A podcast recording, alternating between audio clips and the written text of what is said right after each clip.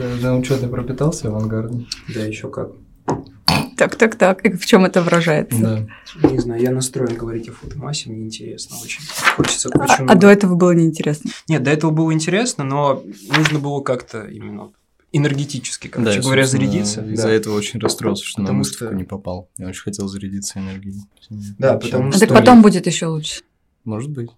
Может быть. Может быть, с э, углубленными знаниями. Да, мне просто как раз кажется, что футемасс это очень энер- энергетическая тема, она такая вот не созидательная, скорее. А а- какая? Ну, я про это потом хочу поговорить, ближе к концу, это просто я. Сразу с месседжа главного, да, начнем.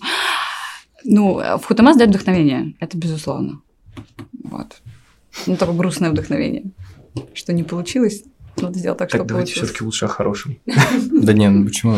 Действительно же не получилось. Начало-то замечательно, а вот лучше о нем поговорить. Я бы о конце тоже поговорил с Так мы удовольствием. все успеем, да.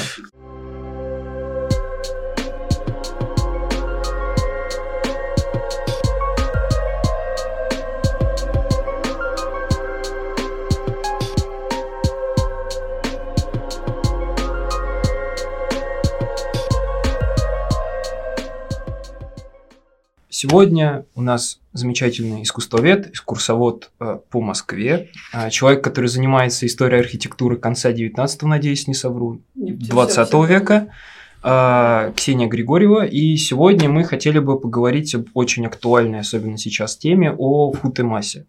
Вот же.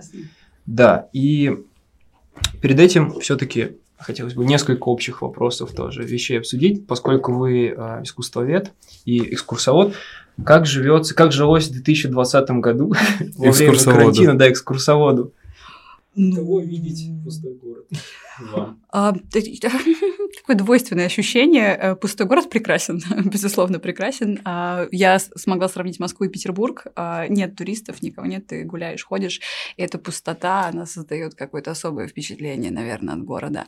Вот. Но, если честно, было непросто. Было непросто, как и всем, нам пришлось идти в онлайн. И мы резко сразу стали делать онлайн-экскурсии по Google картам, что, честно скажу, не могу сказать, что у меня хорошо получилось. Я занимаюсь Антонио Гуди, и я делала в проекте, в котором работаю, онлайн-экскурсию по работам а, Гауди по Google Maps, и я не справилась с Google Maps. Это, это было тяжело, потому что тыкнуть на ту фотографию, которая тебе подойдет для рассказа, испытание очень большое. Но мне ужасно понравилось читать вебинары и лекции. Я, в принципе, очень люблю читать лекции, и оказалось, э, сначала очень переживала, а оказалось, что это также интересно. Единственное, очень сложно разговаривать с самой собой. Очень сложно говорить все себе и не понимать, как реагирует аудитория. Потому что где-то есть чаты, и там люди что-то как-то живут, что-то говорят, а где-то чатов нет. И ты просто разговариваешь, разговариваешь, потом понимаешь, что время вышло, прощаешься. А, Модератор задает тебе вопросы от людей, которые приходят только к нему. Ну, в общем, это была сложная схема, и мы, конечно, очень переживали, но смогли перестроиться быстро. Вообще-то удивительно, как быстро у нас получилось. И в одном проекте уже было все налажено, и мы там сразу перешли на вебинары, и их было много, и приходилось писать много. Я помню, что практически всю пандемию я просыпалась, садилась писать новое мероприятие, вечером читала вебинар. И э, было здорово, необычно, страшно, но я очень рада, что это закончилось. Но как закончилось? Ну, в России-то, конечно. ну, экскурсии мы вводим. А во вторую волну нам разрешили водить экскурсии, естественно, со всеми мерами предосторожности, только на улице, на расстоянии, никаких заходов в здание, все здания, естественно, на карантине. То есть, чтобы люди максимально комфортно чувствовали себя ну, в уличном пространстве. И даже это было уже хорошо, правда, получилось забавно, потому что эта зима была очень холодной, как все могли заметить. Мгм. Прошлая зима была мягкая, и тогда можно было легче водить экскурсии на улице. В этом году было сложнее. Но здорово, что сейчас эти форматы совмещаются. То есть, с одной стороны, вот эти плоды карантина, они не исчезли, очень много ушло в онлайн, и это позволяет работать больше, и это здорово. Но при этом оффлайновые мероприятия потихоньку возвращаются, а это очень нужно, э, когда делишься знаниями, занимаешься именно популяриза- популяризаторством науки, а не просто читаешь академические лекции. Очень важно видеть людей, которым ты это рассказываешь. И обмен энергетикой, без этого, конечно, тяжело. Разговаривать самой собой нелегко, каким бы ты ни был собеседником. А мне- Всегда было интересно, насколько публика благодарная вот в работе экскурсовода, потому что Да. Ну, эти вот стереотипные люди с телефонами, которые по Тем более, что ходят, да. ты же водишь не экскурсии по Красной площади для иностранцев. Да, да, да, мы смотрели программу, там все достаточно, Маргинально, говорит моя мама. можно так сказать. Но, с другой стороны, это не, ну, экскурсии по Китай-городу.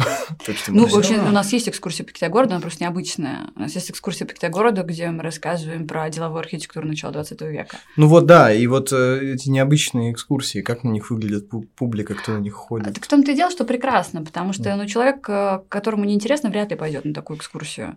И мы ну, достаточно долго готовили аудиторию к тому, чтобы они, ну, им нравился именно такой материал, необычный взгляд на город. И как раз наша публика, я не, мне не- я не могу пожаловаться. Иногда бывает сложно, когда кто-нибудь привел кого-нибудь, Мгм. а вот как на свидание, например, ужасно парочек не люблю, потому что там обычно девушка приводит молодого человека послушать про авангард, а он не хочет слушать про авангард, ему скучно. Вот. Ну, иногда он увлекается, и потом все будет прекрасно, иногда нет. Не, очень тяжело, когда детей приводят, например, на тот же самый авангард, потому что объяснить детям эти эксперименты катастрофически сложно.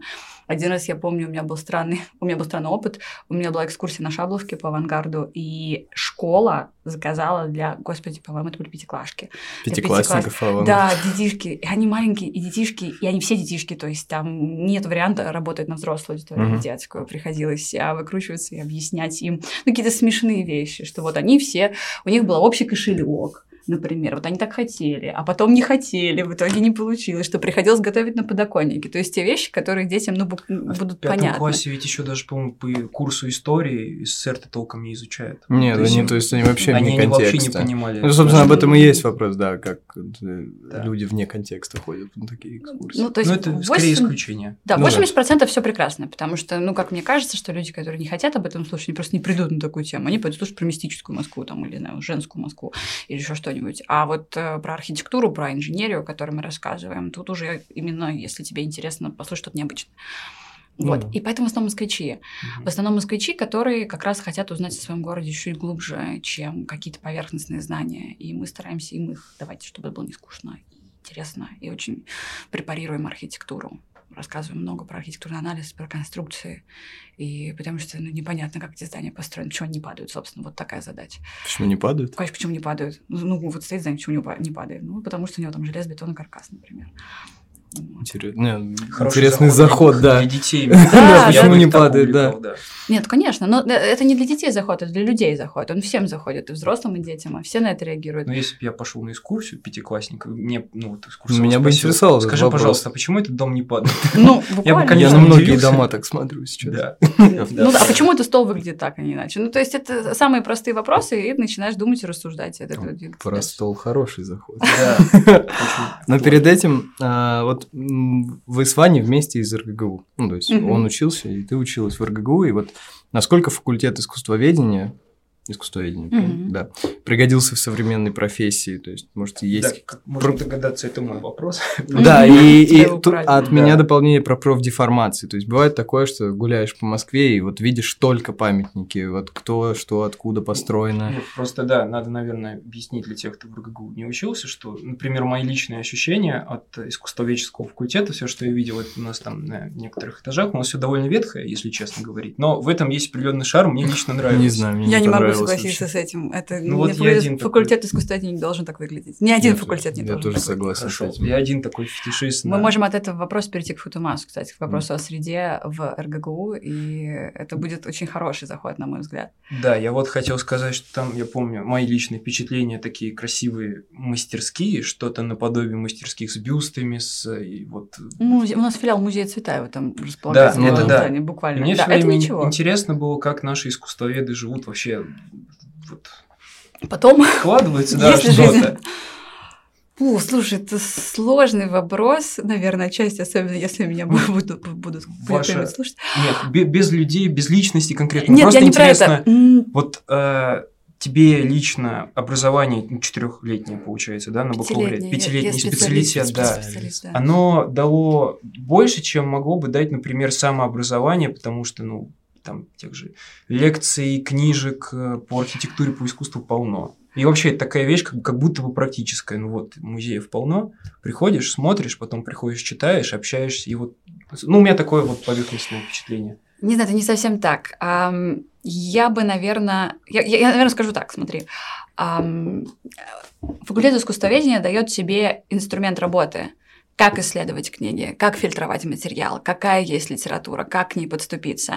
Нельзя сказать, что закончив пятилетнее образование, ты выходишь, зная все про историю архитектуры, все про историю искусства. Это совершенно не так. Ты очень хорошо знаешь свой диплом вдоль и поперек да. и примерно ну эпоху да. вокруг своего диплома, но объективно а, общий контекст у тебя, да, были только что ГОСы, но как мы обычно готовимся к ГОСам? Ну, в течение года очень быстро нужно вспомнить, что было пять предыдущих лет. Да, за месяц до экзамена. И иногда за месяц, иногда, слава богу, может получиться чуть-чуть раньше раньше, но все равно ты эту базу в себе запихиваешь в голову, и, естественно, как только ты ее сдаешь, ты выходишь из института практически как чистый лист. Но остается одна очень важная вещь. Во-первых, ты запоминаешь закономерности как, э, рабо- как, как в принципе устроено искусство.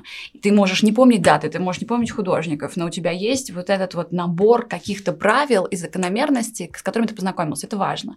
Ну и, конечно, ты просто научился работать с текстом, ты научился работать с памятником. Мало просто прийти в музей и посмотреть на Давида и подумать, боже мой, как он прекрасен, тебе этого будет Нет. недостаточно. И почему он прекрасен? Почему, ну, почему он узкий? Хорошо. Ну, то есть, такие вещи ты уже э, понимаешь, что тебе нужно искать, что, что не так или что так. И вот этот навык поиска, буквально набор инструментов, это то, что дает тебе, конечно, академическое образование.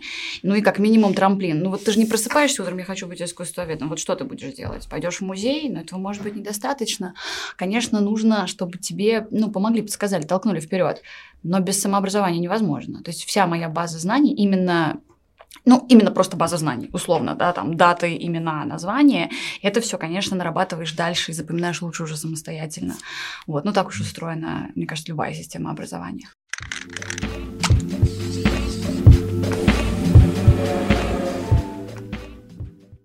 Ну, собственно, про РГГУ. Раз да. она такая развали... раз он так разваливается. Ну, не, ну, так, ну, не один так разваливается. Нет, да. многие университеты так разваливаются, что уж так. РГГУ чем примечательно? Я не знаю, это можно будет вырезать.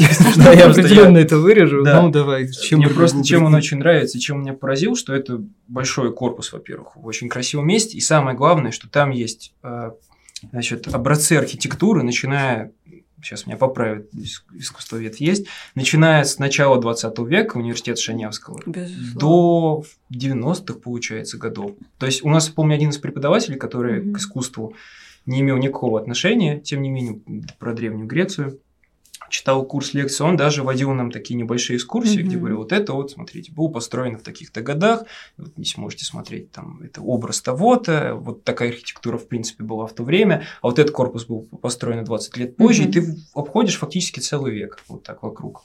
Ну, Меня это поразило. Ну да, тут нет ни- никаких э, сомнений, это так, действительно. Наше здание очень примечательно снаружи. Да. Ладно, я учился в новом, ну, я учился вообще на Хитровской площади, как бы. Я выходил, вдыхал историю. Да, это правда. Бы... Ну, внутри, правда, у меня не было разрушено. Про историю. Да. да. Про историю. А, собственно, мы хотели поговорить про то, как изначально, как бы, поскольку к выставке приурочен выпуск, да и в целом, как бы, про Футамас сейчас часто стали говорить, а, мы бы хотели поговорить про это явление в целом. Угу. То есть, с чего зародилось, как продолжилось? Дать вводные, прежде чем обсуждать. Да, про Баухаус, про Футемас, про авангард, наверное, очень много сейчас всего. И угу. вот даже ваши замечательные три лекции от лектора Некрасовки, я всем советую это посмотреть. Это одни из самых интересных именно лекций, которые я слушал. Хотя сам формат лекции, конечно, довольно иногда... Ну, Уныл. Да. Вот. Здесь, правда, очень интересно. Тем не менее, для людей, которые впервые слышат эту странную аббревиатуру, наверное, надо какие-то вещи общие проговорить. Что, где, когда. Угу. Вот, и как-то так. Хорошо. И про Баухаус, и про Вхутамас? Нет, про, про Вхутамас. Да. Про Вхутамас. Ну, смотрите, что происходит. 1917 год, случилась революция, естественно, а, все образовательные учреждения закрываются. Надо сказать, что даже до 17 года студенты в наших а, академических школах, они уже немножко переживали о том, что система образования, ну, такая немножко заскорузлая. Почему? Потому что учили, ну, например, архитекторов, как учили? Учили в стилях. Ну, то есть ты бесконечно перерисовываешь Капелло Паци Брунелевский, и твой сосед тоже перерисовывает Капелло Паци Брунелевский, и ты делаешь дипломный проект, например, больницу в стиле, не знаю, Александра Первого, вот такое что-нибудь возьмем. И, естественно, эта система образования, она себя уже изживала к, ну, я думаю, что она уже себя к началу 19 века а, изживала немножко, но тем не менее. То есть студенты думали о том, что нужно менять систему образования еще до революции, но, естественно, там какие-то брожения были, что-то удавалось, но такие мелкие совершенно изменения, а потом революция. Многим студентам, которые учились в 17 году, им выдали дипломы, но без защиты диплома. То есть, в принципе, они стали вроде как архитекторами, но дипломную работу не защищали. И восстанавливать художественное образование начинают только в 18 году, и это было очень странно, потому что систему нужно поменять, а как ее поменять? Студенты получили голос. Это такая яростная молодежь, которая наконец-то может выстроить систему образования, как им охота, как им нравится. И что они делают? Они предлагают объединяться в мастерские. Угу. Совершенно они назывались свободные государственные художественные мастерские, СГХМ. Их было две.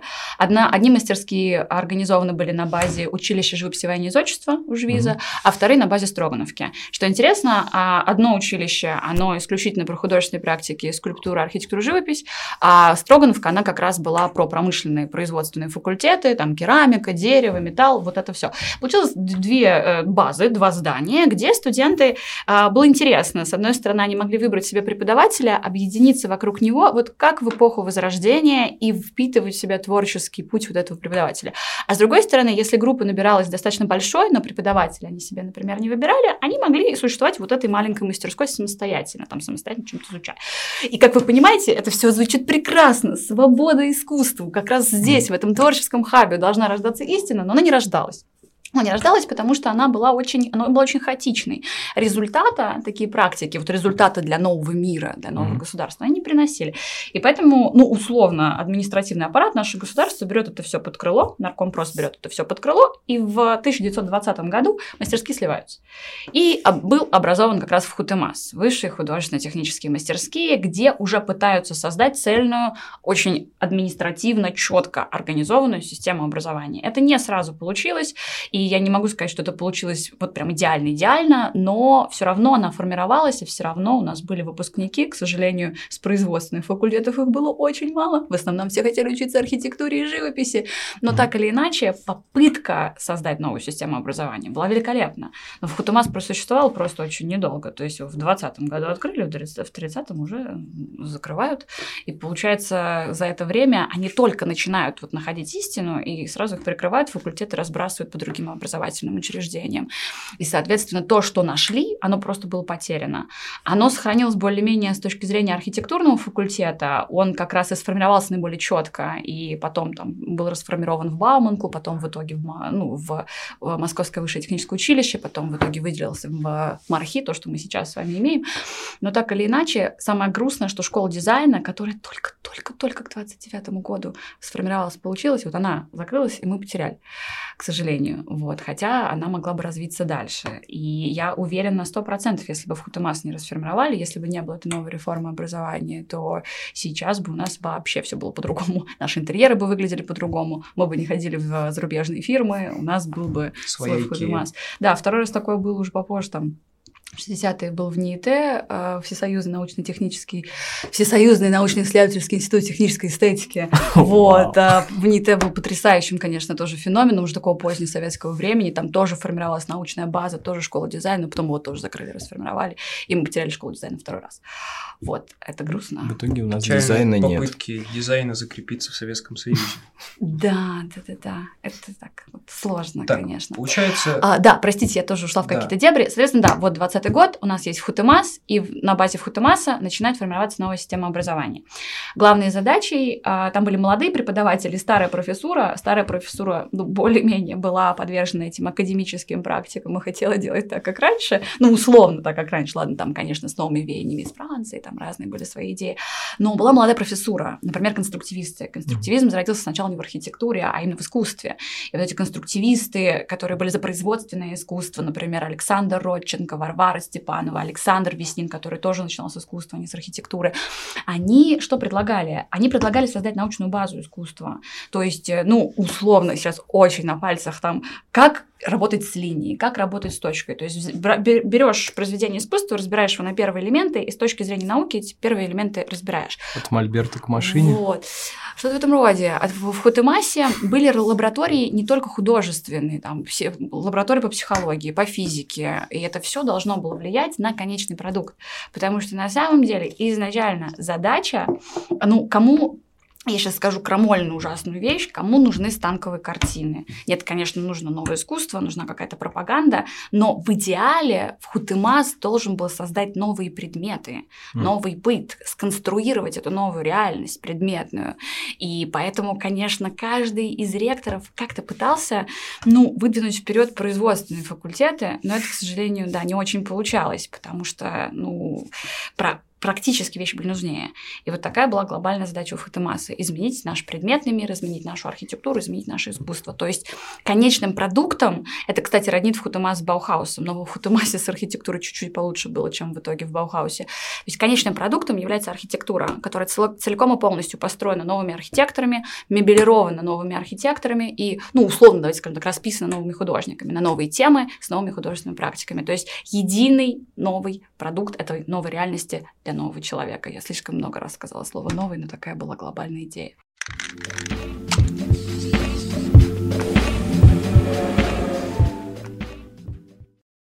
Мне кажется, что во всех памфлет, памфлетах того времени слово «новый» ну, да, да революционный. Такая, вот такова была эпоха. Да. Все было новым. Получается, это университет, первую очередь. Сначала не университет, сначала да, именно мастерские, потом институт. В Хутеин, да. да, потом был Хутеин, да, да, в 27-м стал Хутеин. это... Да. это не э, нужно обозначить еще перед, потому что мы будем об этом говорить, не только московская или петербургская история. Хутемас существовал в, ну, по филиал, всей стране. Филиалы, да, да были, были какие-то маленькие филиалы, но они да, не так хорошо. Это важно отметить, что это была в первую очередь, в отличие от многих таких инициатив нынешних, это была история не для богемы. Нет, конечно. Вот. Но в будущем в НИТ делали то же самое, у них тоже были филиалы по большому количеству. Сейчас, честно говоря, не вспомню цифру, то ли 11, то ли 19. Тоже было много филиалов в разных городах. Вот. Так что я говорю, у нас было две попытки, две попытки изменить систему такого ну, Если мы сейчас об этом начали говорить, я думаю, можно продолжить. Один из вопросов интересных, вот, э, по крайней мере, на выставке последней вот в Музее Москвы, там в самом начале как раз есть очень большая карта, на которой обозначены вот эти вот художественные мастерские, которые образовывались. И там такая большая россыпь городов, даже самых дальних, Екатеринбург, Оренбург, mm-hmm. Тамбов, абсолютно разные города, и везде там есть вот эти вот мастерские, судя по карте. Но, как я понял, у них не было статуса высшего учебного заведения, mm-hmm. но, тем не менее, а что с ними вообще стало? То есть, и как они там появились? Ну... Кто там учил? Вот с этого давайте да. начнем. Вот кто преподавал? Я надеюсь, э, что это не, не выглядит, не слышится как столичный снобизм, мне просто правда ну... стало интересно, как э, функционировала художественная, она, очевидно, была такая авангардная мастерская, вот где-нибудь далеко на Урале. Ну, да. слушайте, ну неужели вы думаете, что у них там на местах не было своих мастеров и своих Нет. художников? Как раз на Урале их было очень много. Но а и что... наши московские мастера да. тоже приезжали и приезжали строить. Например, Гинзбург приезжал в Екатеринбург и тоже там, значит, что-то строил. Но Гинзбург, нельзя сказать, что был много преподавал даже в московском в Хутемасе, поэтому его, конечно, брать как за ну, такого главного персонажа не стоит. Но э, были мастера на местах, Безусловно. И, ну, особенно даже, даже в каких-то мелких городах были художники. А кем которые... они были? Не, с мастерами вот. как раз понятно, что mm-hmm. умельцы везде есть. Но это же ячейка, это организация, они все как бы сплочены каким-то вот новым революционным искусством, это мастерская. И мне стало интересно, а что как бы, где, почему мы ничего о них не знаем особо? Ну, наверное, потому что мы в основном занимаемся нашими столичными школами, да, Москвой и Петербургом, потому что это такой самый главный был творческий хаб, вот, и меньше уделяем внимания регионам, потому что в регионах, на местах они, конечно, изучают, и они бы лучше об этом рассказали, как у них там все это формировалось. Вот, но э, что, что можно сказать совершенно точно? Э, я думаю, что это идет, из, знаете, из какой практики? Это идет еще из практики, вот, например, все от нашего наркомпроса, Народного комиссариата просвещения, потому что вот с образовательными учреждениями, я думаю, было как с музеями, потому что, например, у нас был этот музей художественной культуры, да, то есть идея была в том, что чтобы в каких-то мелких городах по всей России открывать музей нового искусства современного и покупать картины того самого Малевича. Впервые начнут покупать картины Малевича. И поэтому, конечно, э, нам нужно, чтобы наш пролетариат по всей стране и новое искусство у него было, оно и было показано, и создавалось. Вот, поэтому в любом случае все эти творческие хабы, они начинаются в Москве и начинаются в Петербурге. Ну, от Москвы тут такие вот мне кажется, это еще довольно сложно осознать, потому что сейчас, э, как ну, центры науки, они очень централизованы в Москве, и некоторые в Питере. А, а тогда, вот, например, студент, по сути, архитектор мог в Оренбурге спокойно, получается, пойти учиться в своем филиале в Хутемаса. И мне интересно вот что, э, о чем. То есть, эм, кто были люди, которые учились? То есть, ты говорила, что а, Многие архитекторы не получали диплома во время революции. А, смотри, я тебе точно могу сказать про Москву. Не берусь говорить про регионы, потому mm-hmm. что я изучаю исключительно Москву и, может быть, и, и, ну, больше Петербург, больше такие столичные вещи, как это не, как это не прискорбно. Ну, у нас вот. снобизм. Это, это, ну, это дело не в снобизме, это дело в том, что очень хочется изучать все, но на это просто не хватает, э, ну, буквально не хватает времени. Вот, поэтому из Москвы могу сказать тебе совершенно точно. А, ну, во-первых, были студенты, которые просто, просто поступали, то mm-hmm. есть просто молодежь, которая была, ну, рождена, например, в начале 20 века. Вот, они поступали, соответственно, на факультеты в чистом виде. Но сначала во Вхутемасе доучивались многие студенты ну, вузов вот, прошлых да, лет. Я как раз про это да, да, да, да. То есть первые выпуски и архитектурного факультета, вот первый сам выпуск, он был, он был совсем маленький, там было, по-моему, 4, что ли, человека выпускалось из архфака, вот именно первый выпуск, потому что факультет оформился окончательно к 22 году, и они просто продолжали свое образование ну, после революции. Но потом уже выпуск 25-26 это уже были студенты, которые в чистом виде пришли на архфак, молодые, выдержали экзамены, ну и, соответственно, стали, стали да, учиться. про экзамен. Да, хорошо. Его вопрос. же первоначально не было. И мне это первоначально тоже не удивило. было, классный да, университет, в котором нет Да, экзамена. просто приходишь. не да. было. Ну, какое-то собеседование наверняка было, как и в Баухаусе, ну да, А первоначально. интересно, было ли собеседование устное или нужно было что-то показать? Продемонстрировать? А, я думаю, нужно было показать, конечно. Ну, без, безусловно, хотя бы свой, как минимум, навык э, провести прямую линию тоже было неплохо. Но, с другой стороны, очень, наверное, понятно, почему не придирались к портфолио с самого начала, потому что к вопросу о том, как была устроена в итоге система образования да, в Хутемасе. Вот да. Говорить. А, собственно, студенты первые два года учились на основном отделении. Это, конечно, сформировалось очень постепенно. К 23 году окончательно оформилось основное отделение, стало понятно, как оно должно быть устроено.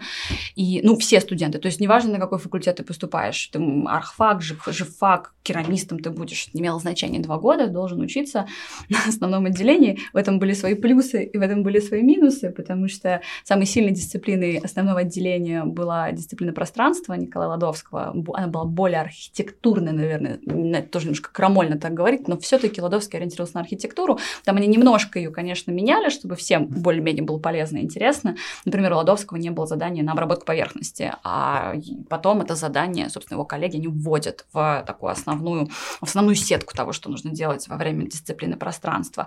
И вот, ну, неважно, кто ты, ты проходишь дисциплину Ладовского, ты проходишь дисциплину, например, Поповой э, и э, Веснина, дисциплину цвет, где ты к цвету подходишь из психологической точки зрения, с точки зрения, что цвет не просто окрашивает, а выявляет форму предмета, о том, как что один и тот же цвет с разной фактурой, с разной поверхностью выглядит по-разному. То есть здесь отвлеченные задания, от, а, изучаешь а, буквально основы искусства, визуальные, тактильные практики, психологические практики, а потом, а потом ты поступаешь уже на свой факультет. Это так, по-моему, в медицинских вузах работает, если не ошибаюсь. Сначала общая практика, потом углубление. Может быть. Возможно. Может быть. Может, может насколько успел для себя выяснить, вот это вот э, первые два года обучения, пропедевтика, да, курс назывался. Он Он же же нет, нет, э, не курс, курс, а э, это прямо факультет, это прямо основное отделение. У него был свой собственный декан, то есть э, Константин Истомин большую, ну, такую длительную часть жизни факультета.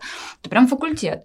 Но там просто были, было очень много сложностей, потому что художники, не, художники факультета на живописи не очень любили левых художников, которые были на основном отделении. То есть там были свои, конечно, подводные камни. И проблема в том, что эти дисциплины, они отвлеченные, соответственно, это не просто рисунок, когда у тебя стоит натура, ты ее пишешь. Натура, правда, тоже была. То есть, несмотря на вот эти радикальные новые практики искусства, все равно какие-то классические дисциплины, они, они вылезали. То есть, все равно тебя учили рисунку. Все равно ты, ну, какие-то технические вещи базовые, ты с ними тоже, с ними тоже работал. Но даже, даже, даже дисциплина графика э, Родченко, с одной стороны, она тоже достаточно необычная, но с другой стороны, он в основу угла ставил линию. Естественно, ее надо было уметь чертить ровно. Ну, как минимум так. Ну да. Вот, с этим нужно было и работать с композицией, и уметь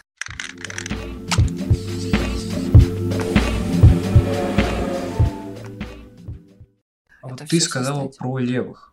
а, ну что, вот я так понимаю, на производственных факультетах в основном как бы были это левое искусство, а я так понимаю, на основном не совсем. Вот ну, интересно... Ну, что ты понимаешь Я вот как раз искусством? про это хотел поговорить. Мне интересен вот идеологический, что ли, состав да. студентов и преподавателей. Ох, ох. Ну а да. что, а как об этом можно не поговорить? Справедливо. Просто сколько я не слушал про Хутемас, все время был разговор как раз про неких более левых, чем другие левые, про борьбу, а, про то, что многие преподаватели были еще такой вот старой закалки, если можно сказать. И мне кажется, что среди как студентов это могло тоже. уживаться в да, одном месте? как это все работало? То есть, считайте, пару лет назад произошла масштабная революция, mm-hmm. все поменялось, новое течение, авангард, мы переизобретаем все заново, да. и тут тебе преподает человек царской, допустим.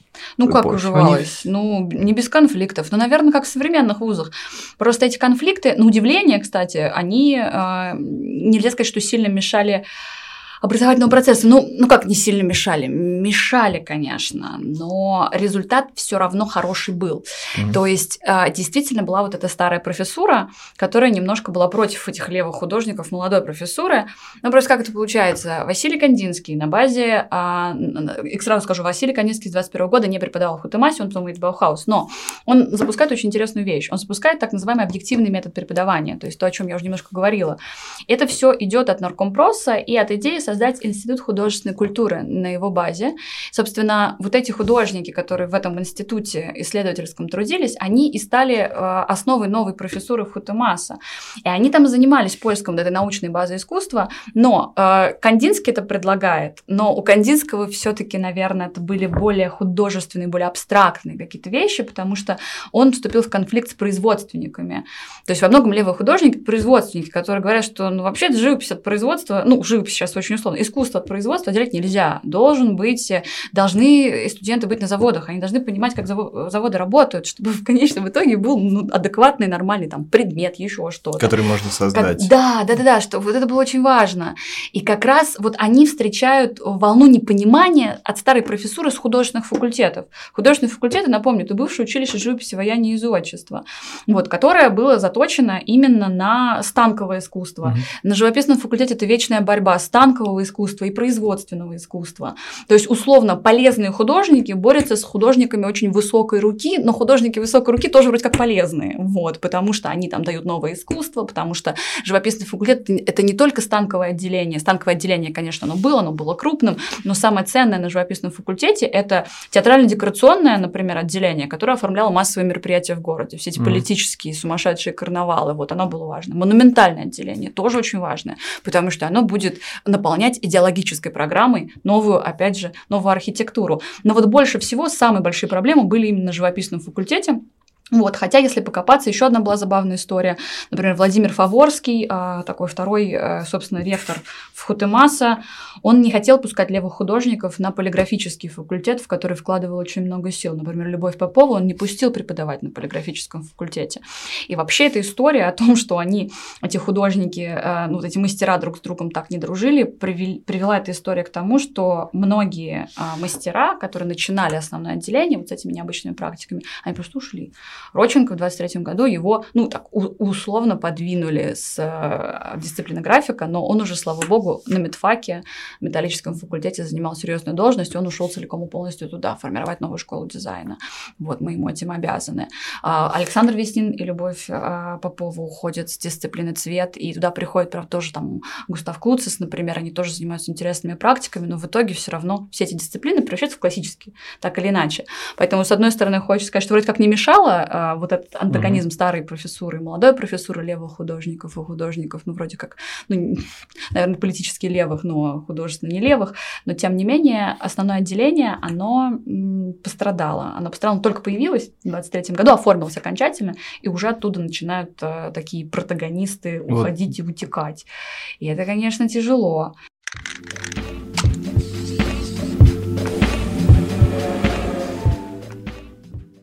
Мы как-то обсудили в общих чертах, но мы даже ну, не рассказали, почему он быстро ну, закрылся. То есть Я думаю, что мы лет. до конца, мы до конца не поймем, почему конкретно он закрылся. Mm. Это, наверное, связано с тем, что как до конца объяснить, почему закончился авангард, тоже невозможно. Потому что авангард, вот Футумас закрылся буквально через два года, да уже, в принципе, в 30-м году авангард начинает архитектурный э, сходить на нет и умирать. Это связано с э, ну, административно-политической ситуацией, потому что прошла реформа образования. Вот, потому что у Народного комиссариата просвещения, который отвечал за образование, у него просто, ну, это все отобрали. Вот, это приходит дальше уже к промышленности. А промышленность, э, ну, проще поделить эти факультеты по специализированным школам.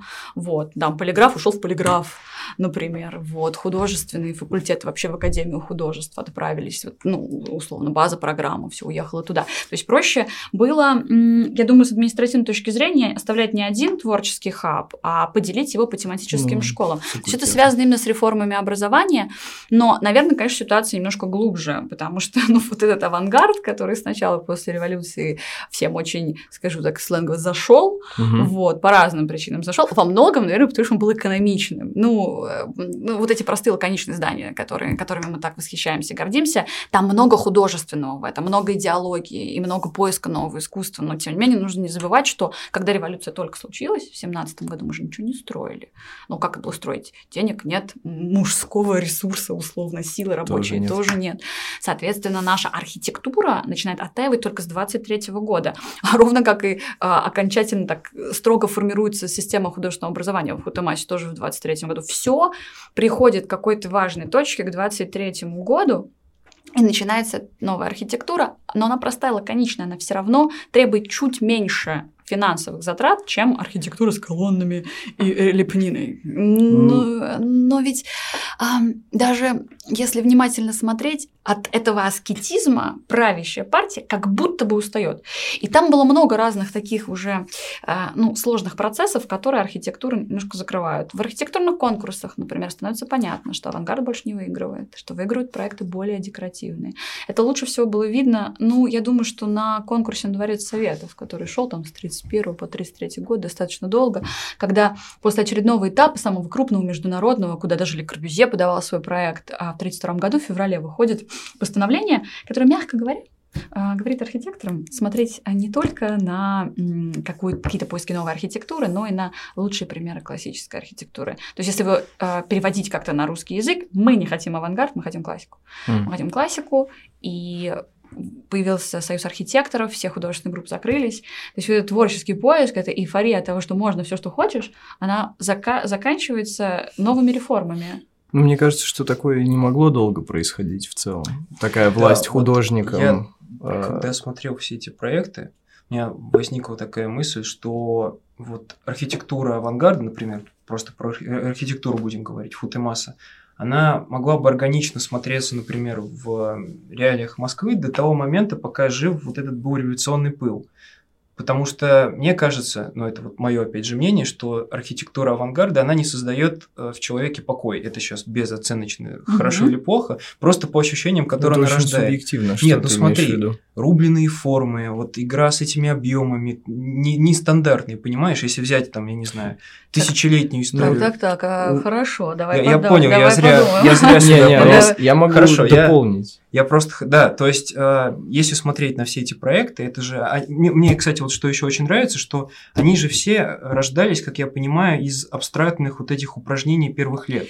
То есть... Ну, мы не можем этого знать на 100%. Может, и рождались, может, и не рождались. Ну, то есть, э, главное, что сделал Ладовский в своей дисциплине пространства, он учил думать.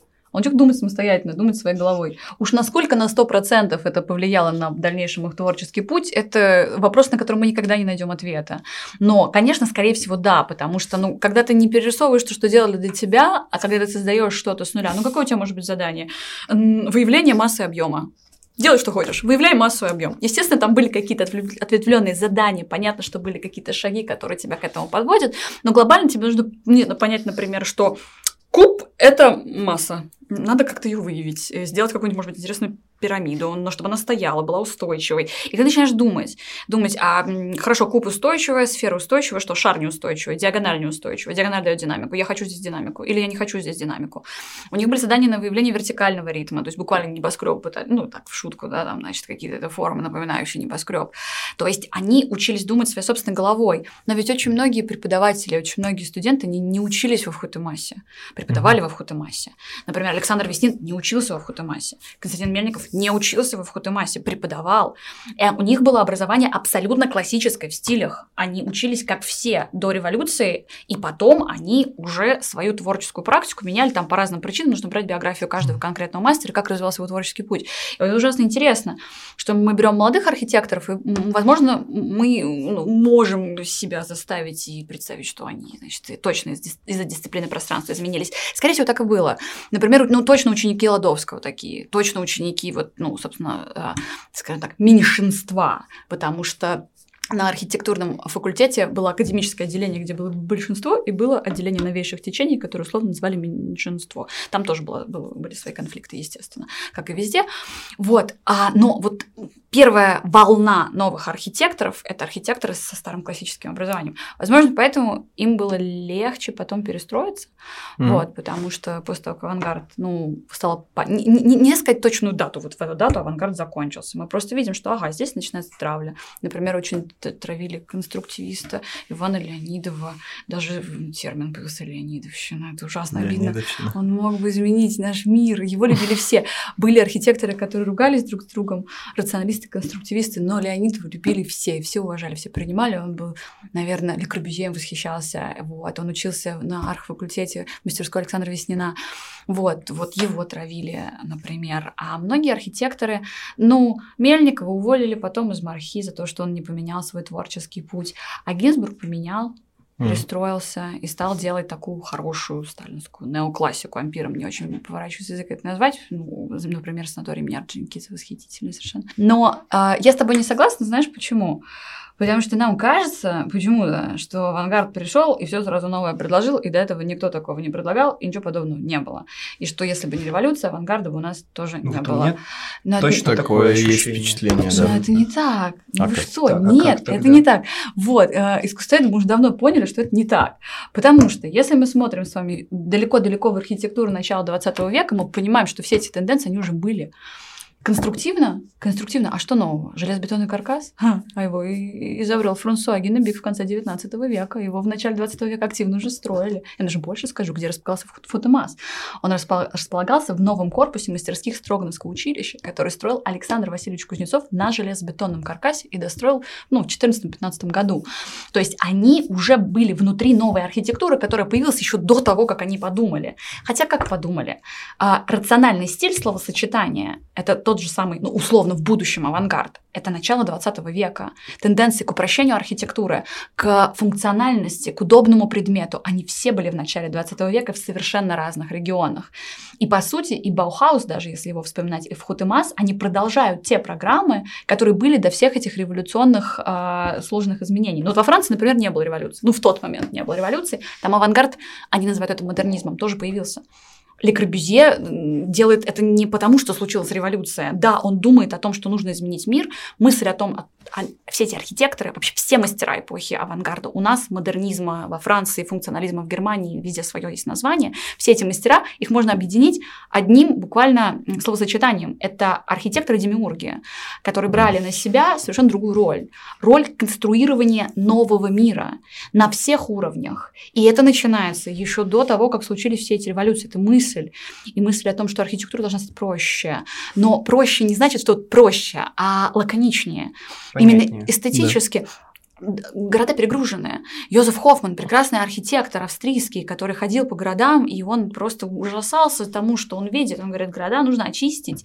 И его архитектура до всех этих событий 20-х, даже до Первой мировой войны, можно сказать, что глобально катализатором нового искусства поступило, э, глобально в мировом контексте была именно Первая мировая война. Действительно, нужно было такое событие, которое бы всех подстегнуло. Но это начинается все равно до. Да, вот эти жуткие события 20 века, они ускоряют процесс, но даже если бы их не было, мы бы все равно пришли к авангарду. В а любом случае, это, не, это было неизбежно. И поэтому, когда, конечно, архитекторы-авангардисты говорят, что модерн это было так плохо, все, что было в начале 20 века плохо, мы скидываем Пушкина с прохода современности, все придумываем заново, это не так. Это не так. Они продолжают то, что уже начиналось чуть раньше. Ими самими во многом.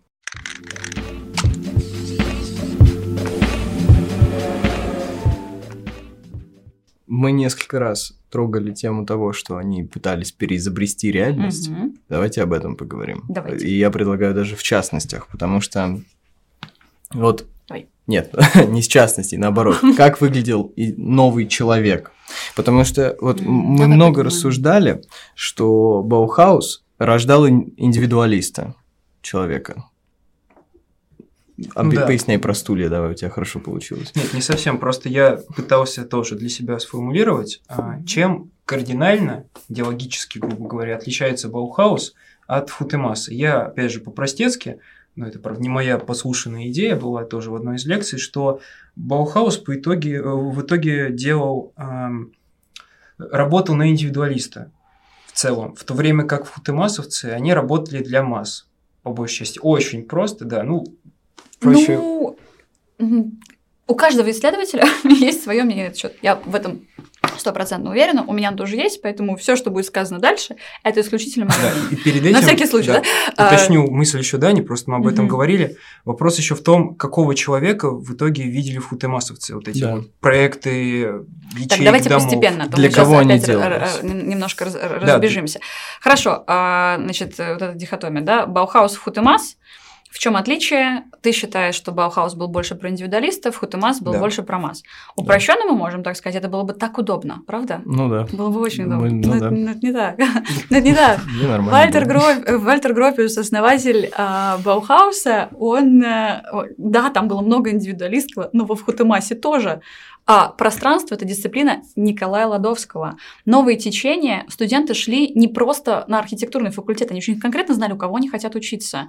Притом студенты сами заставили Александр, ну, наверное, он был не против, но заставили администрацию, они же влияли на администрацию, это неоднократно происходило, чтобы конструктивисты выделились в отдельную мастерскую. И Александр Веснин, покидая дисциплину пространства, он не уходит просто вот в поля, нет, он открывает в рамках отделения новейших течений конструктивистскую мастерскую, а в 25 году появляется конструктивист официально, вот Общество современных архитекторов, ОСА вот в этот момент. И получается, что ну, ну как же это не индивидуалистское? Как же ведь студенты хотели учиться у конкретного мастера, вдохновляться конкретными работами. Mm-hmm. За это и критиковали, за индивидуализм. Очень много критики в Хутумасовской есть такой внутренний и вот современный, когда критикуют именно за индивидуализм. Я скорее про, поясню свою mm-hmm. мысль примером, про итоговый продукт. То есть, например, мы берем стул знаменитый Броера Василий. Да? Берем. Красивый, замечательный стул. Так. Да. И берем аналогичный проект, если это можно сравнивать. Стул... Э, Галактионова. Да, угу. стул для капитана, по-моему. Нет, для... это Земляницын. Это Земляницын, это складной стул. Да, для капитана да, да. это другое. Ну, в общем, тоже вишенка на торте. Стулья. Да, одна из самых узнаваемых вещей у Футемаса, если можно так сказать. И одна из самых узнаваемых вот в плане быта вещей Слушай, у... ну, извини. Да, Баухауса просто к чему? И этот стул... Э, Баухаус, он в два раза как будто бы больше, он гораздо больше занимает место, он удобный, он классный. Откуда но... ты знаешь? А я видел картинки, мне ну, картинкам показалось, что он... Ну откуда ты знаешь? А у Галактионова они были маленькие, он макет делал. То есть откуда мы знаем, какой он был бы в реальности? Мы совершенно не можем это точно оценить. А, то есть был только макет, да? Ну, очень мало. Какая-то мебель была сделана в реальном размере, ну, почти, ну, ее процент минимален. А в полномасштабном размере на производственных факультетах делали, ну, какие-то мелочи. А в основном, если проект реализовывали, ну, как дипломную работу, они были уменьшены и очень редко бывали в натуральную величину, но их было очень мало. То, что ты видишь на выставке в Хутемаса, во многом это реконструкция. Проектов. Это реконструкция проектов, да. К сожалению, реконструкция проектов, а не то, что в реальности было сделано большим. Есть даже фотографии, где Галактионов, смотрим маленькие макетики. Вот. Но у Галактионова есть стул, который очень похож на стул Броера Василий. И в этом нет ничего страшного. Это был, ну, если уж мы заговорили про этот стул, тренды витали витали в воздухе. Можно поставить огромное количество мастеров, которые работали с металлической хромированной трубкой. Это была мода. Было два самых модных способа работать с мебелью, как раз 20-е 30-е, таких общемировых тренда. Это гнутая, дереви... Древ... гнутая древесина и, ну, собственно, условно гнутые вот эти вот, значит, трубки. Трубки. Они были почти у всех архитекторов. И прекрасно, что во Вхутемасе тоже был мастер, который в этот тренд попадает. Вот. Но проблема, проблема в том, что Васи... Василия, Василием он вообще стал называться там потом, только в 60-е годы Броер его так назвал. На самом деле, сначала он назывался, по-моему, то ли B3, то ли B4, да, кажется, B3. Кажется, B3, да. Они же тоже, они все делали на массовое производство. Баухаус работал на массовое производство. Я даже больше скажу, а, это задача Баухауса изначально. Такую задачу сначала, сначала ставили перед немецким Вергбундом еще в начале 20 века делать качественный, но массовый предмет. И то же самое, ну смотрите, была Первая мировая война, Германия, им плохо, они ну, в яме экономической. Все, им плохо, они выплачивают репарации. Экономика в жутком состоянии. В 23 году еще и валюта рухнула, да еще там коммунистические восстания. Все и в стране неспокойно. Есть вот этот несчастный Баухаус. И изначально какая задача у Баухауса? Вот сейчас я все свои лекции про Баухаус начинаю примерно так. Вот вы берете предмет, переворачиваете, вот там написано сделано в Германии. Вот угу. вы что подумаете? Качество. Да, но это было не так. В начале, ну, собственно, после Первой мировой войны в Британии э, был такой, была такая фишка обязательно ставить, что предмет из Германии, чтобы когда ты его покупаешь, ты понимал, что это предмет некачественный, Мм. потому что качество предмета было очень низким. И, и изначально Баухаус, он, он э, произошел благодаря слиянию двух других школ. Баухаус Гропиус делает с подачи какого рода, чтобы они наконец-то изменили это, чтобы весь мир по-другому относился к немецкому предмету, чтобы он был как раз массовым. Это не получилось, это не получилось сразу. И это не получилось на самом деле во время правления Гропиуса. Это получилось во время правления Ханнеса Майера, который коммунист. Вот, потом уехал в Россию, немножко расстроился, но все-таки уехал. И то есть это два настолько сложных организма, что Баухаус, что ВХУТЕМАС. Поэтому говорить, что одни про индивидуальность, а другие про общественное, это достаточно упрощенный, э, упрощенный взгляд, и я поэтому с ним радикально не согласна. Вот, они это очень сложные. А и Баухаус существовал, получается, 14 лет, ВХУТЕМАС существовал 10 лет, совсем недолго. И понятно, что это было время экспериментов, но кто за 10 лет может изменить все, весь мир, и так просто не будет. Но а, обоим этим школам, вот что их роднит, им перекрыли кислород. Мы, мы не знаем, история, к сожалению, не знает сослагательного наклонения. Мы не знаем, что ну, да. было бы, если бы эти школы не закрылись. Вот, если бы не случилось всех этих жутких событий, но при этом а, так упрощать, мне кажется, просто нечестно по отношению к школам, потому что у Гропиуса точно была задача на, а, ну, помимо индивидуального, на вот это общественное благо. И в то же время в Хутемасе нельзя окончательно ставить крест на индивидуализме этих художников. Mm. Ну, давайте поговорим тогда вот от этого перейдем сразу к твоему вопросу про утопии, да, да про эти сумасшедшие проекты конструирования новой реальности. Ну, Георгий Крутиков делает летающий город. Что да. может быть да, менее, да, да. Э, менее индивидуальным. Проект. Конструктиви, ну хорошо, Крутиков, любимый ученик Ладовского, считайте рационалист, но возьмем еще вот два, два радикальных ученика. Угу. Давайте посмотрим на них. Да? Крутиков и Иван Леонидов. Собственно, один ученик Ладовского, другой ученик Веснина. Два проекта. Проект э, значит, Института библиотековедения имени Ленина на Воробьевых горах. Что это? Зал аудитория в виде огромного стеклянного шара, книгохранилище в виде такого, значит, уступ... поднимающегося к небесам цилиндра, стилобат с большим количеством мелких помещений. А, да, это ну, достаточно индивидуальный проект, на мой взгляд. Он конструктивистский, безусловно, он не нарушает манифеста. Летающий город, вот, собственно, вот этот институт. Летающий город Крутико. Летающий город. Летающий город. Они, на самом деле, почти все мечтали летать, и что мы переберемся с э, поверхности Земли обязательно куда-нибудь в небеса.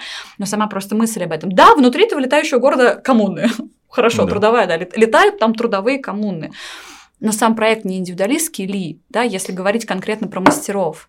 При том, что делает э, Крутиков? Да, мы, конечно, говорим о том, что общественное важнее частного, это всегда, это самая главная идеологическая программа э, и в Хутамас, и вообще авангарда в принципе. Но, тем не менее, каждому в летающем городе достается летающая машина, ну, сейчас так условно, летающая кабина, твоя собственная, такая палатка летающая. Ну да, это совсем... Вот, она твоя, ты в ней можешь полететь и где-нибудь переночевать, это такой, это, это мини-капсула для жизни. То есть, э, и естественно, нельзя было говорить по-другому, нельзя было говорить про какой-то индивидуализм, вот, но можно внимательно посмотреть на проекты и предположить, что индивидуально в них, ну, безусловно, тоже было, вот, очень, очень сильно так завуалировано, а, но, опять же, это мое исключительное мнение, и в меня точно полетят тухлые помидоры от моих коллег, если кто-нибудь это увидит или услышит, но кто мы такие без своего собственного мнения, правда? Так что два очень сложных организма, которые не, не один про одно, один про другое. Нет, они очень... То есть по итогу обе школы делали свой продукт, я надеюсь, так никого не оскорблю. Мне если... кажется, наоборот, это даже э, как бы комплимент идеологии. Ну, в общем, да, продукт, изделие да. для одного общества. Просто когда э, я вижу репродукции изделий в Хутемаса, я представляю, я понимаю, для кого это. Я вижу. Я вижу mm-hmm. Революционную или Петроград, я вижу дома коммуны, ячейки, я вижу большую семью, в которой не так мало, э, много места, я вижу, я понимаю, почему эта кровать должна убираться в стену, я понимаю, почему этот стул должен был подвигаться под стол, я это понимаю, коллективная mm-hmm. жизнь. Плюс Всё пространство. Да. Баухаус работал с более А Баухаус, а для кого делали там? Давай да. посмотрим. Ну, на для ваше кого? мнение. Мне вот так они делали для всех ну, как бы для всех, для всех слоев населения. У каждого человека должно, должны быть товары одинакового качества. И у них есть более, конечно, такие экономичные проекты, как, например, рабочий поселок Тёртен в Дессау, который проектирует Гропиус, и который нужно было мебелировать предметами студентов, но у студентов там были предметы, которые невозможно было пустить в массовое производство, они просто очень дорогие в себестоимости. Были предметы, которые из дерева, например, в эпоху Ханса Майера они из дерева больше делали. Это как раз такой расцвет Баухауса, когда у них, э, ну, пошло именно массовое производство чуть лучше, чем в эпоху Гропиуса. Вот, например, рабочие поселки они делают, и, естественно, они делают мебель, которую предполагают тиражировать. Надо просто смотреть проекты. Они делают проекты для семейных, для малосемейных, для холостяков. То же самое. Наши проекты, они же тоже не все одинаковые. Кто-то делает проекты, например, у Гинзбурга в его доме Наркомфине, ну раз мы об этом заговорили, самый известный дом эпохи авангарда сейчас на волне его реставрации. У него один этаж для семейных, второй этаж для малосемейных, для людей, там, для одного-двух человек без детей. Это же тоже какие-то дома коммунные. Это был эксперимент, но это был один эксперимент. Какие-то квартиры типовые секции Моссовета на семью. Да, потом они превратились в коммуналки. Но мы смотрим техническое задание. Да, ты спросил, для кого это все строилось. Да. Вот, то же самое мы можем посмотреть в Германии. Они, например, первый дом, который э, Баухаусовцы строили для как это, это был проект на выставке 23 года, когда нужно было доказать, что они не верблюды, чтобы их из Веймара не выгнали, денег дали. Вот. Они строили выставку «Искусство и технологии. Новое единство». И в рамках выставки они построили ну, типовой дом для обычной семьи, просто для одной семьи, где была мебель, которую они спроектировали для обычной семьи. Вот. У них там была кухня, такая очень хорошая гигиеничная кухня-лаборатория. У них была деревянная там мебель. Они работали на обычные семьи. Семьи, ну там, естественно, побогаче, победнее.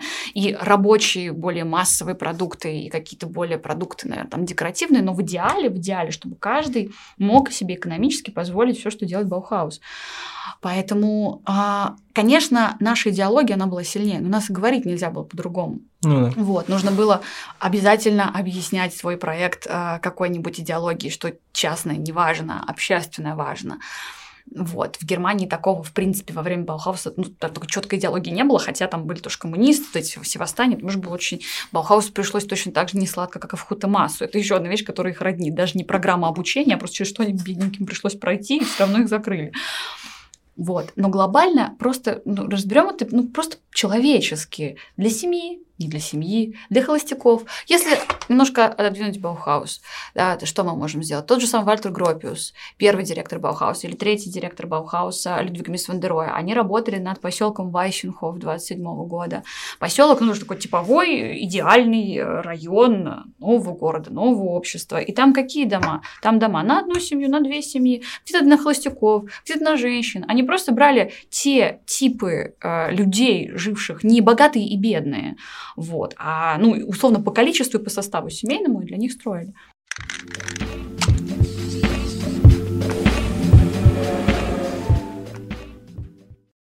И у нас то же самое. Мне вот интересно, эти школы, получается, практически все решали за людей. Это, ну, это вот всегда меня смущало, когда я на них смотрел, потому что даже дом наркомфина, так. ты приходишь, и там, ну, как бы кухня есть, так. как бы кровать, есть. Ну, не было кухни, ну хотели. Ну как, ну место под... Ну, ну, хотя... ну да, но я просто смотрел еще проект, и там была кухня. Ну, идея а, была такая. Да, как бы здесь у тебя будет шкаф. Здесь у тебя будет кровать, а здесь ты будешь есть, а здесь ты будешь спать. И Баухаус в целом также. Вот здесь у тебя там будет убираться кровать. Ну да, если ты хочешь. То есть Баухаус не, мебелира- Ну, не, бе- не мебелирует тоже насильно. У Ну, Баухауса да. У них есть шоурумы, они, э, их школа. Ты приходишь в школе, можешь посмотреть, что там они, значит, сделали. Фильм снял Гропиус о том, какой должно быть идеальный модернистский образ жизни свой дом со всеми предметами Баухауса. Там это можно посмотреть. там Ну, то есть Баухаус это как альтернатива была. Мы сейчас в рамках нашего общества, какое у нас есть, богатыми, бедными и так далее, мы не будем сейчас ничего не менять и так далее, не так радикально, как у нас. У нас есть общество такое, какое есть, мы вам сейчас предложим просто более удобные, более функциональные и простые вещи. Я вот так Мне просто понял. интересно, а почему, а когда было по-другому? Ну, согласись, очень много слова типы, типизация, там, типа вот ну, это. типизация. Ну, Типизация да. это хорошо, но Ну, а, я- а когда ее не было? Ну, глобально, глобально, конечно, мы можем ее отчитывать с момента промышленного переворота, Ну да. вот, но это был давно, промышленный переворот случился в XVIII веке. То есть понятие типового предмета Мгм. существует давно, понятие типовой архитектуры, весь XVIII век – это типовая архитектура. Вот, то есть архитектор, в принципе, а, может быть, не всегда об этом говорит, но архитектор постоянно давит и заказчика в том числе, объясняя, как лучше, объясняя, как нужно. Возможно, потому что архитектор понимает, как нужно. Не всегда это происходит так ярко, как в эпоху 20-х и 30-х годов, но а как человек поймет, где он хочет жить, и почему вам кажется, что сейчас это по-другому? Вот. Я не говорил, что сейчас Мгм. по-другому. Просто когда и речь идет об упрощении, а после, Мгм. ну, перед ампиром и после, как бы, царь, ну, это все, как я не, не знаю, как это назвать, но, в общем, праздности, пускай будет так. А, я, наверное, я не прав. А, начинается упрощение, как бы Ну- обрезание. Ну да, оно начинается раньше, Оно начинается раньше, Да. и нужно смотреть глобально на экономический процесс в мире, что в мире-то происходит. Да, но Вот. именно когда все начинает упрощаться, ты видишь, насколько как бы тебя ставят, в какие формы тебя ставят, как тебя Тебя типизируют. смущает, что кучка заумных интеллигентов, которые собрались Решили за людей, как будут жить. Ну, умных и- книг, а для простого народа придумали вот такой быт, довольно, мне кажется, непривычный, кстати говоря, для многих Это людей. правда. Э, того Да, времени, да, да, это особенно правда. учитывая, что ну как бы Они, индустриализация. они, они Да. берут на Их себя только совершенно, да, вот такую роль. Многие считали, что архитекторы должны править, миром. Но в Америке это тоже было. Просто в Америке-то вообще не было всех этих идеологических сложностей. Там был Фрэнк Ллойд Райт, который тоже считал, что он сейчас вам все построит, вас научит. У него был проект Юсуани. Вот, он э, ну, ст- строил типовые дома, все, всех одинаковые. Просто он э, придумал определенную идею комфорта для каждого человека и тоже предлагал ее тиражировать. Потому что а, это не... Они не злодеи, это не, си- это не сила зла Не, не говорю, упаковать нас в одинаковые ячейки, хотя так считал Хундертвассер, например, впоследствии. Да? Но сейчас очень легко сказать, вот они, значит, так, такие мерзавцы, так они поступали, так они делали. А, нет, они работали с тем, что у них было.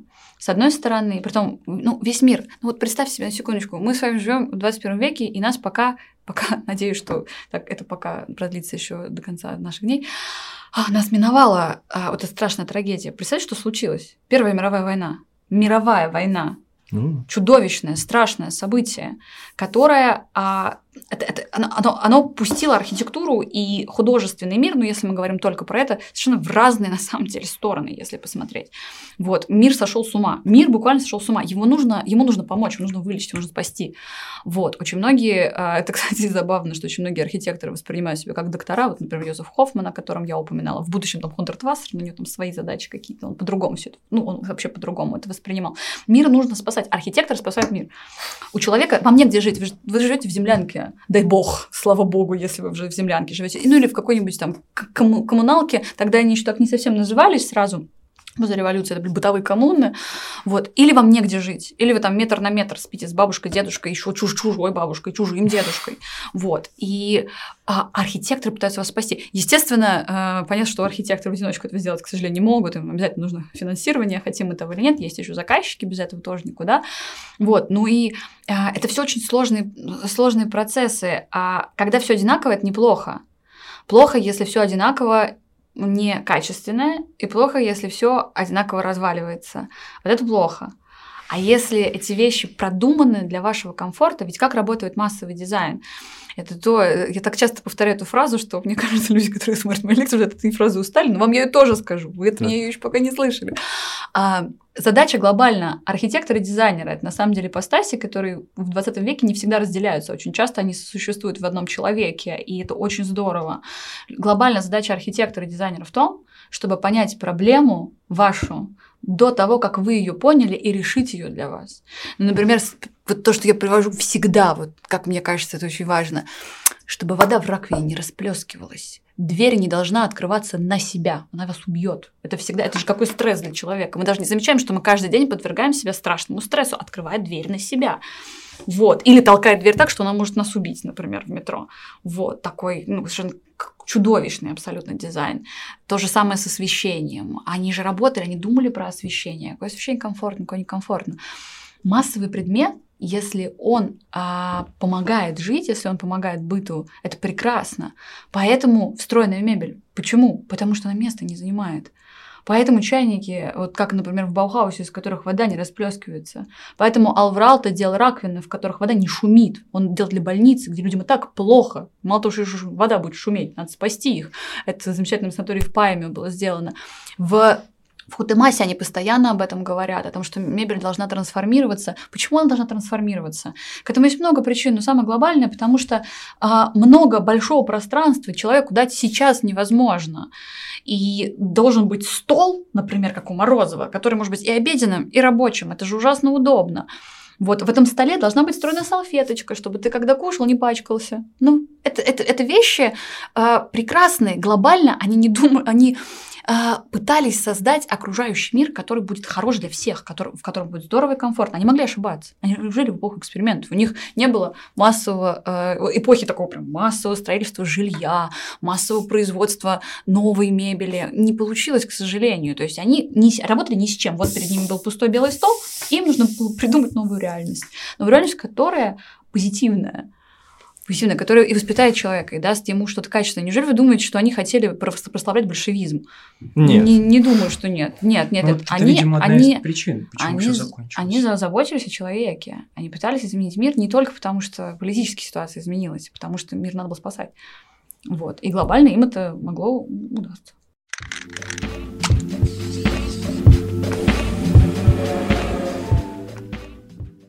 Мы идем к завершению просто. Хорошо. Вот, и мне интересно, а вот ты хотела бы жить в э, мире, в котором Да, ВХУТ, в у нас ВХУТЕМАС победил? Был небольшой спор, Да, я бы не хотел. да. Да. И мы представляли, как бы это выглядело, если бы, например, наша личная квартира, да, а была обставлена полностью в э, А чем обставлена ваша квартира? Моя квартира обставлена. Ну, в основном Икея, я Икея, думаю, да, большинство. Икея. Ну, кстати, Икея, не, у мне тебя кажется, вряд ли. У тебя это вряд в ли. каком-то виде тоже... Икея, да? Все, вопросов больше не имею. Икея обставлена ваша, ваша квартира, правда? Моя тоже. А, ну да, то есть про типизацию глупо Да. мне возмущаться, сидя на икеевском кресле. Ну, оно, наверное, не знаю, но вот у нас сейчас, ну, дома у меня Ну, точно икеевское кресло. Вот, но тем не менее, Да, ты бы хотела жить в таком вот изобретенном за тебя, под тебя мире? Ну, ее же не изобретают под вас. Вы же сами покупаете эту мебель. Ну, конечно, ну, глобально, там, если это кооперативное жилье, мы ее предоставляют, там есть какие-то свои нюансы, но не запрещено было находить мебель себе самостоятельно. Ам, я, слушай, когда я выбираю мебель для себя, я хочу, чтобы она была функциональной максимально простой. Вот, поэтому, ну, конечно, глобально да. Я даже могу себе представить, что из вещей в Хутемаса и что из вещей Баухауса я бы хотела, чтобы было у меня дома сегодня. Например. Вот. Ну, например, вы сидели на кресле Василий?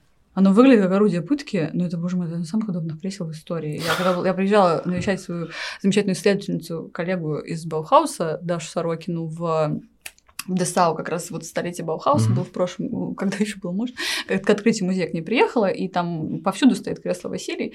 Вот. Оно, кстати, сейчас стоит в лобби дома, нарко- доме- дома Наркомфина в том числе. Это из самых удобных кресел, которые я вообще, на которых я когда бы то ни было сидела. Хотя по нему не скажешь. Вот, вот не скажешь, Причем что там оно видно, удобно. что там есть такой как бы наклон, Вот. и ты и понимаешь, что ты в него как бы погружаешься. Да, да, не под прямым Ну, там, да. там, в нем прям хорошо, вот объективно Я хорошо. по- а в дом наркомфина можно зайти просто? Ну, надо будет узнать. Наверное, нет уже теперь. Нет, но можно сходить с экскурсией нашей. Я бы... Нет. Вот Ага. я несколько переформулирую просто вопрос. Мне очень понравилась метафора про архитектора Демиурга. То есть на самом деле ведь за просто изобретением э, каких-то вещей для дома, для быта стоит такая простая мысль, что человек за тебя изобретает вообще в целом быт. Он определяет то, как ты будешь жить. Ведь, наверное, ни у кого не будет сомнений в том, что э, мебель дома, цвет э, вещей, он, в принципе, формирует твою даже какую-то психологию повседневную. У тебя настроение Безусловно. по-разному. Безусловно. Мы И это очень хорошо в поэтому- карантине, наверное, поняли. Да. Да, и поэтому а, насколько тебе вот хотелось бы в этом смысле жить э, в доме, Да, в квартире, да, которая наверное, ус- обставлена демиургом вот такого вот э, нового ре- революционного искусства. Потому Не- что- не- не, я, да, да, потому что э, э, они решают проблему. Мне бы хотелось, наверное, поучаствовать. Но мне бы хотелось поучаствовать, потому что я дитя 21 века и занимаюсь историей архитектуры, и еще историей дизайна в том числе. Вот, именно поэтому, естественно, на э, волне каких-то своих знаний мне бы хотелось в этом поучаствовать в том числе. Вот. А, но глобально, конечно, конечно, я бы и стул земляницы на себе поставила, он ужасно удобно. В принципе, вот этот стул из Икеи, это стул земляницы, ну, разве что там м, пластиковый, хорошо, но пластик это там 60-х, но это сейчас не важно. Ну, конечно, потому что а, как прекрасно, когда у тебя нету лишнего, ненужного, когда ты ходишь по пространству и не ударяешь мизинчик о стул. Например, когда твоя мебель не занимает лишнего пространства, ведь пространство и воздух это было так важно. Ну, это сейчас очень актуально. Вот. Сейчас минимализм. Да, про минимализм тоже можно, можно, можно говорить про его волны, он там появлялся, исчезал, появлялся, исчезал, но глобально человек, почему нужен минимализм, чтобы ты отдыхал? Почему невозможно, как, как, как они тоже рассуждают, вот еще даже в начале 20 века они так рассуждают, ну, блин, ну, ну, ну, тут лежишь, у тебя там значит, золотая баба какая-нибудь, тут лепнина у тебя, значит, вот тут на, на кровать у тебя там тоже лепнина, господи, там живопись, ну, тяжело, тяжело, и вкус меняется, понимание того, что интерьер вообще психологически на тебя воздействует, это, конечно, такой признак уже больше 20 века. И когда они думали о цветах, они же думали о психологии. Поэтому были все эти психологические мастерские, мастерские лаборатории, это правильно называть. У Ладовского была лаборатория, но она была больше рассчитана на то, чтобы развивать глазомеры у архитекторов, но все равно психологически, как работает пространство, как работает цвет. Вот. Очень много с цветом работали в Баухаусе. В Хутемасе работали с цветом, пытаясь понять, человек вообще красный подойдет. Ну, условно, у тебя в комнате, если красная стена, ты как себя будешь чувствовать? Ну, наверное, не очень. Вот. Ну, то есть вопрос а, о том, что для общественных пространств нужен один цвет, для жилых пространств нужен другой цвет. Поэтому, конечно, хорошо продуманный интерьер а, это прекрасно. И, возможно, возможно, Футемас бы вырос в то, что проекты бы стали более индивидуальными, потому что к индивидуализму мы вернулись. Но индивидуальными в том плане, что те типовые вещи, которые производятся, просто под каждого человека, ну, определенный набор этих предметов, определенный набор цветов. Вот, в принципе, то, что сделала Икея. Икея это, это немножко другой феномен объективно, но Икея появляется после Второй мировой войны, и сначала Ингвар Кампрад, основатель Икеи, он же не мебель продает вообще, он только с 48 года мебель продает, существует с 43-го, еще мальчишка бегает там, продает всякую мелочевку. Глобально, почему они мебель-то делают? Ну, потому что строится много жилья, потому что восстанавливается страна после Второй мировой войны. Вот она, конечно, не так пострадала, как там, понятно, наша страна, но объективно отстраиваются новые дома, и их нужно мебелировать. И нужно делать это быстро, нужно делать это дешево, чтобы люди могли себе этого позволить, и по возможности желательно еще и качественно. И поэтому вот Икея, значит, начинает производство мебели, и дальше там они развиваются, развиваются, развиваются. Какие, конечно, есть вопросы, как бы у нас были вопросы к Баухаусу или к Футемасу, если бы эти мастерские до сих пор существовали. Понятно, что дизайн не стоит на месте, мода тоже не стоит на месте, и то, что нам казалось красивым в 20-30-е, может не казаться нам красивым сейчас. Но то, что я знаю точно, изучая просто историю и предметного мира, и архитектуры, минимализм всегда возвращается после какой-нибудь эпохи перегруженности. Это то, что нужно, чтобы отдохнуть, потому что у нас были безумные 60-е и 80-е, а потом, а потом, а потом опять минимализм в дизайне в 90-е годы появляется вот эта минималистическая нота, которую мы не очень чувствуем на базе нашего, нашей страны, нашего государства, хотя она была, у нас был прям тренд в 90-е на минималистичные интерьеры, просто мы себе их не очень могли позволить, это немножко интерьеры более высокой руки. Но тем не менее, этот тренд был и в Америке, и везде. После того, как у вас там яркие пластиковые стулья Пантона, снова все возвращаются, все возвращаются к минимализму. Снова прекрасно зашел стиль Браун. Абсолютно вот такой мебельный стиль Браун, простой лаконичный, где нет ничего лишнего. Потому что а, человеку нужно отдыхать. И на самом деле золотая баба в интерьере никому не нужна. Мы только думаем, что она нам нужна. Нет, ни в коем случае. Вот. Но я, может быть, сейчас на вас тоже немножко давлю, может, вы хотите себе... Там, не Нет, знаю, у меня была такая мысль, а чем она на самом деле мешает? ж, она же тоже там неспроста Она грузит она тебя морально. Ну, то есть... Так она тебе воспитывает в тебе какой-то вкус. Почему э... люди ну... стремятся... Ну, ну, хорошо.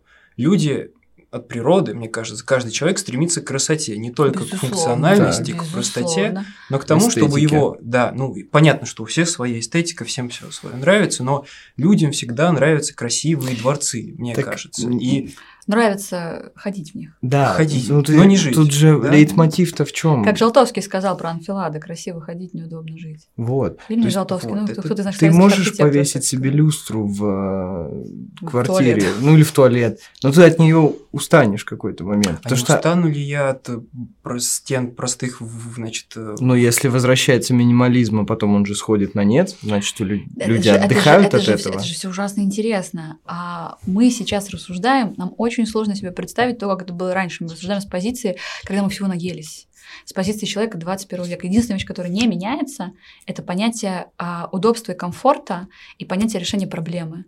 То есть глобально каким будет дизайн в твоем доме, неважно. Если эта баба стоит где-нибудь в углу на пьедестале, тебе не мешает, она тебе нравится, например, может, еще и правильно отражает свет, так что у тебя бликует там где-нибудь, и ты радостно себя чувствуешь, почему нет? На самом деле, даже Вальтер Гропиус и, ну, не, не, не буду говорить за вхутомасовцев, э, там я никогда не встречала таких каких-то референсов, но, например, Вальтер Гропиус, он совершенно точно вдохновлялся как считается первым дизайнером в истории, Уильямом Моррисом. Моррис и первый человек, который назвал себя дизайнером в качестве профессии.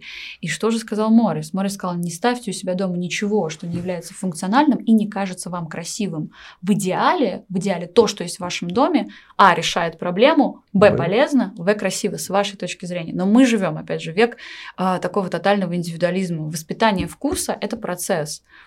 Вот. И, естественно, в 20-30-е годы у сломанного общества, которое нужно спасать, еще нет понимания своего собственного вкуса. И его нужно воспитывать. И как бы пошел процесс дальше, мы не знаем. Ну, то есть мы знаем, как он прошел уже сейчас по исходу всего, что случилось, но если бы, например, вход и масс не закрыли. Вот. Это очень сложные вещи. Если сейчас кажется, ну вот мне было бы комфортно в этих интерьерах, и мне грустно, что они... Мы же не знаем, что они еще придумали. Мы, ну. мы, мы, мы же не знаем, что они нам еще предложили. Но если мы смотрим даже ту же самую Икею или тот же самый Юск, сейчас еще такой очень популярный большой крупный магазин, тот же самый Хофф, вот, но там же все, ну, ну, ну, очень много это то, что вот так или иначе было в Баухаусе и в Хутымасе. Не потому что это напрямую взяли и скопировали, а потому что это общие законы организации пространства, общие законы того, что комфортно, что некомфортно. И вот эти общие законы, по сути, две наши прекрасные волшебные школы пытались найти. Вот. И, они, и, и многие нашли, просто там не успели довести их до какого-то совершенства. Понятное дело, что металлические металлическая мастерская Баухауса делала произведение искусства. Понятное дело, что столярная мастерская в самом начале, у них эта мебель, она больше скульптура, чем даже мебель. Естественно, они тоже, тоже искали, тоже там был сначала индивидуализм, искусство, потом они там приходили к этому более, маши, более машинной эстетике. Это вот Баухаус, у Футумаса, там вообще было все очень грустно, они же просто существовали. Металлическая мастерская вместе с деревянной мастерской, они просто существовали, да ну, нужно копейки. Роченко выпустил 16 человек, 16 выпускников металлической мастерской. Ну да, чтобы дизайнеров. изменить мир маловато. Вот, 16 дизайнеров на, на, на, на деревообделочном факультете, где был Лисицкий, они выпустили ну чуть-чуть побольше. Ну, там в совокупности 40 человек. Э, текстильных было больше всего выпускников, там их 100, 111, кажется, было. Керамика чуть-чуть побольше. Но вот наши прямо дизайнеры, их ну горстка человек их мало совсем. Вот, поэтому мы просто не представляем себе, что они нам предложили. Вот.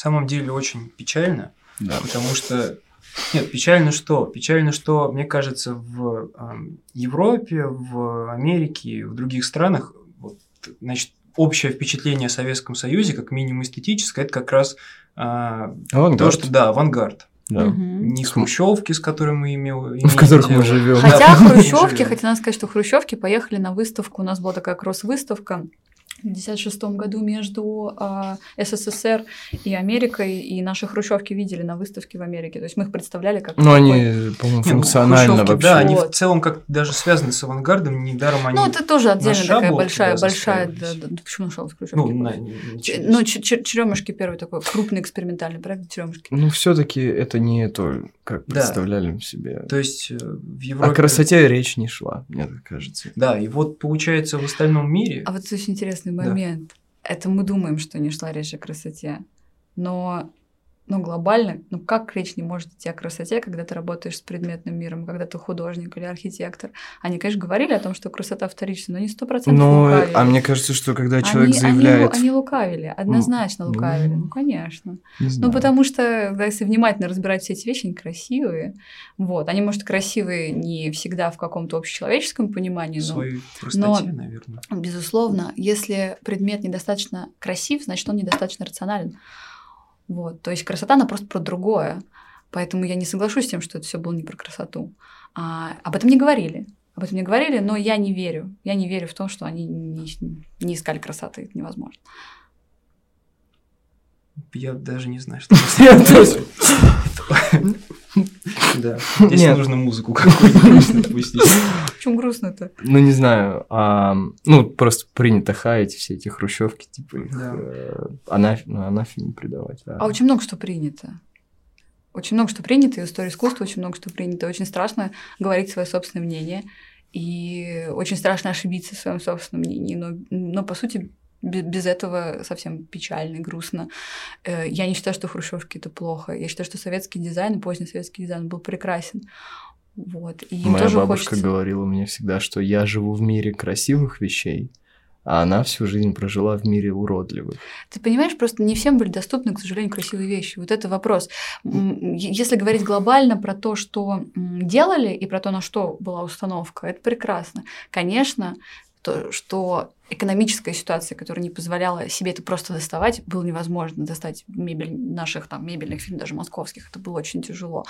Но мы же говорим про другое, мы говорим про идею, и идея хрущевок, а чем она плоха? Нет, она прекрасна. А чем плохи, люди... панели? Панели неплохи, панельная архитектура замечательная. Нет, вот, она вот может быть в исполнении, она, она, она может быть в исполнении не всегда хороша, но глобально это прекрасная была программа. Мне кажется, она хороша в первую очередь как раз функционально. То есть панельные дома легко строить. Панельные дома легко строить, а и поэтому возникает вопрос, почему там иногда, быстро. иногда были такие не, э, там была проблема с планировками.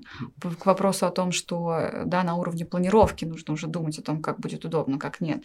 Там были свои какие-то причины, свои законы, тоже нужно разбирать каждый конкретный случай, но просто если посмотреть наши выставки мебели 50-х, 60-х годов, что там делали, какая была мебель, вот, это прекрасно, это прекрасно, это удобно, это красиво, а массово не так получилось, как хотели. То есть на самом деле дизайн поздний советский, он тоже очень хорош. А можно вот я перебью? Я просто пока слушал, задумался вот о чем. Ну, то есть а можно ли сказать в таком случае, что вот главное, что не... Сейчас пафосно. А главное, что не получилось у этих школ, это привить людям вкуса, а именно к тем вещам, которых они, ну, как бы, на которых они строились, они их людям не донесли. Потому что, а, вот, допустим, берешь хрущевку, да, это должна быть функциональная простая квартира, но она вся заставлена Почему так происходило? Как? Тут, кстати, еще вопрос, кто они. Они архитекторы, те, кто э, проектировали это жилье, или люди, которые утверждали проект? Тут много вопросов. Мне кажется, мы сейчас много очень вопросов. далеко уйдем. Много вопросов, конечно. Но, и опять же, можно посмотреть, как это в идеале видели э, и дизайнеры, и архитекторы, можно посмотреть, как это было в реальности. Ну, вот, да. Но это вопрос очень философский. Я не думаю, что мы на него ответим. Ну, то есть как мы ответим на вопрос, что у людей не было вкуса, поэтому было все так плохо. Ну, как-то это уж грустно так считать. Ну, вот мы и записались в антисоветчики. Ну, я почему-то так считаю, кстати. Вот. Я ну... утилитарен в этом вопросе. Мне кажется, что у людей э, просто не было как бы... Они не поняли этого. Ну, как, как, как, как, конечно. А когда было понятие? Нужно было детей кормить. Ну да, Еды я... не было в магазинах. Конечно, они этого не поняли. Вот. вот. Я про это Совершенно... Ну, опять же, копаться в других областях а, жизни приходится, чтобы с этим разбираться. Вот, поэтому, но ну, мне не хочется так говорить про людей, вот я не буду. Я по-другому Я... Я вот думаю, что у них просто денег не было.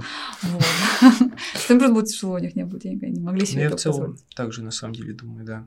Но вот жалко, что проекты Худ и Масса не реализовались в полной мере, насколько да, хотели это, это преподаватели и ученики, потому что как раз-таки это же вот жилье и быт для людей, э, у которых не особо-то много денег, но которым очень хочется жить и творить. Вот для таких вот людей с целью. Вот. Жалко, что так все получилось, но мне не очень хочется заканчивать. А я бы закончил именно так. Да? Да. Вы как ангел и демон просто. Кто здесь кто? Ну, ты объективно на черной стороне. Спасибо огромное. Потому что ты хочешь закончить эту печальную ночь, но она не печальная она, она, она не печальная, потому что у нас всегда есть шанс. Э, мы, мы говорим сейчас очень хороших вещах. Мы говорим не просто об истории, мы говорим о том, как э, пытались изменить мир к лучшему.